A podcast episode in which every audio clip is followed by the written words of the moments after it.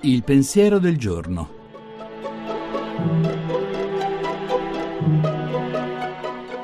In studio Nicoletta Tiliakos, giornalista.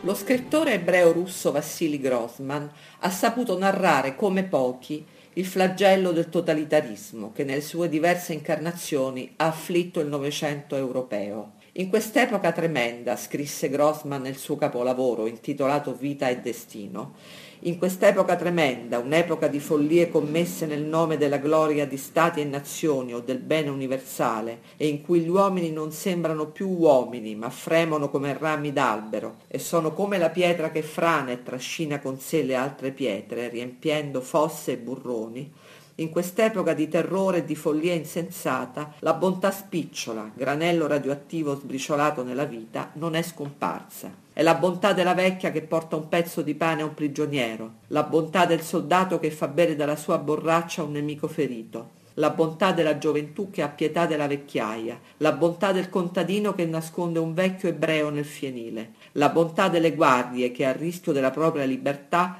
fanno avere a mogli e madri le lettere dei prigionieri. È la bontà dell'uomo per l'altro uomo, conclude Grossman, una bontà senza testimoni, piccola, senza grandi teorie. La bontà illogica potremmo chiamarla, la bontà degli uomini al di là del bene religioso e sociale.